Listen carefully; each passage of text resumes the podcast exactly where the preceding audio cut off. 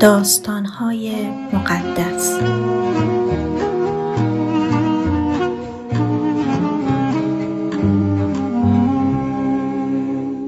بودپرستی در بنی اسرائیل. روزی فرشته خداوند از جلجال به بوکیم اومد به قوم اسرائیل گفت من شما را از مصر به سرزمینی که وعده اون رو به اجدادتون دادم آوردم و گفتم که هرگز عهدی رو که با شما بستم نمیشکنم. به شرطی که شما هم با اقوامی که در سرزمین موعود هستند هم پیمان نشید و قربانگاه های اونها رو خراب کنید. ولی شما اطاعت نکردید.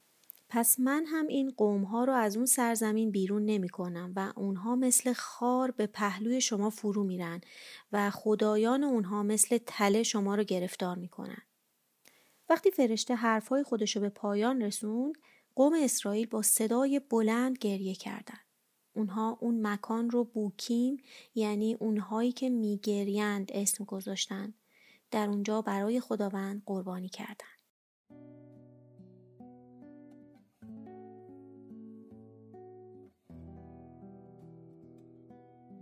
یوشع خدمتگزار خداوند در سن 110 سالگی درگذشت و اون رو در ملکش در تم نهارس واقع در کوهستان افرایم به طرف شمال کوه جاعش به خاک سپردن. قوم اسرائیل در طول زندگانی یوشع و همینطور ریش سفیدان قوم که بعد از اون زنده مونده بودند و شخصا اعمال شگفتانگیز خداوند رو در حق اسرائیل دیده بودند نسبت به خداوند وفادار موندند.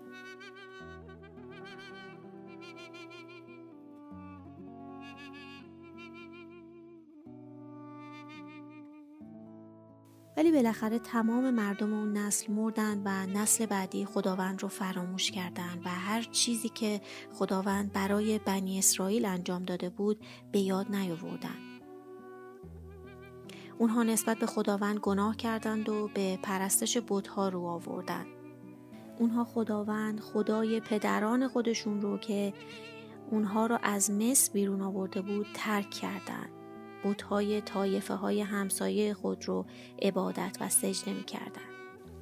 بنابراین خشم خداوند بر تمام اسرائیل افروخته شد و اونها رو به سمت دشمنانشون سپرد تا قارت بشن چون اون رو ترک کرده بودن و بودهای بعل و اشتاروت رو عبادت می‌کردن. هر وقت قوم اسرائیل با دشمنانشون می جنگیدن خداوند بر ضد اسرائیل عمل می‌کرد. همونطور که قبلا در این مورد هشدار داده بود و قسم خورده بود. اما وقتی که قوم به این وضعیت فلاکتبار دچار شدند خداوند رهبرانی فرستاد تا اونها را از دست دشمنان رها کنه. ولی از رهبران هم اطاعت نکردند و با پرستش خدایان دیگه نسبت به خداوند خیانت کردند اونها برخلاف اجدادشون عمل کردن و خیلی زود از پیروی خداوند سر باز زدن و اون رو اطاعت نکردن.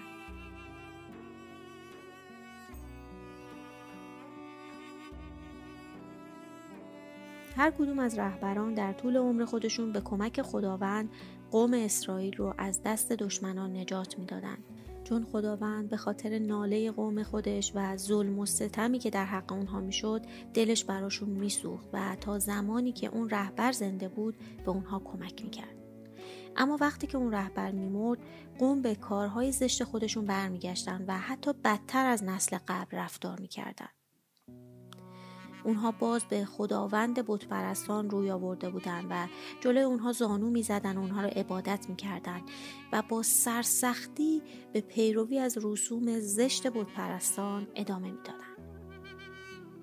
پس خداوند از بنی اسرائیل خشمگین شد و گفت چون این قوم پیمانی رو که با پدران اونها بستم شکستن و از من اطاعت نکردند من هم قبایلی رو که زمان فوت یوشع هنوز مغلوب نشده بودن بیرون نمی کنم.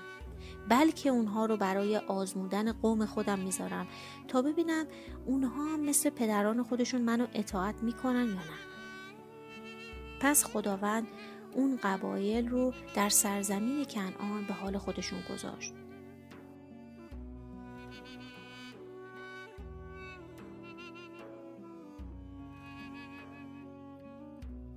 خداوند بعضی از قبایل رو در سرزمین کنعان به حال خودشون گذاشت تا نسل جدید اسرائیل رو که هنوز مزه جنگ با کنعانی ها رو نچشیده بودن امتحان کنه. خداوند به این وسیله می‌خواست به نسل جدید اسرائیل که توی جنگیدن بی تجربه بودن فرصتی بده تا جنگیدن رو یاد بگیرن. این قبایل برای آزمایش نسل جدید اسرائیل در سرزمین کنعان باقی مونده بودند تا معلوم بشه که آیا اسرائیل دستوراتی رو که خداوند به وسیله موسی به اونها داده بود اطاعت می‌کنن یا نه. مردم اسرائیل به جای اینکه این قبایل رو نابود کنن با اونها وصلت کردند مردان اسرائیلی با دختران اونها ازدواج کردند و دختران اسرائیلی به عقد مردان اونها در اومدن.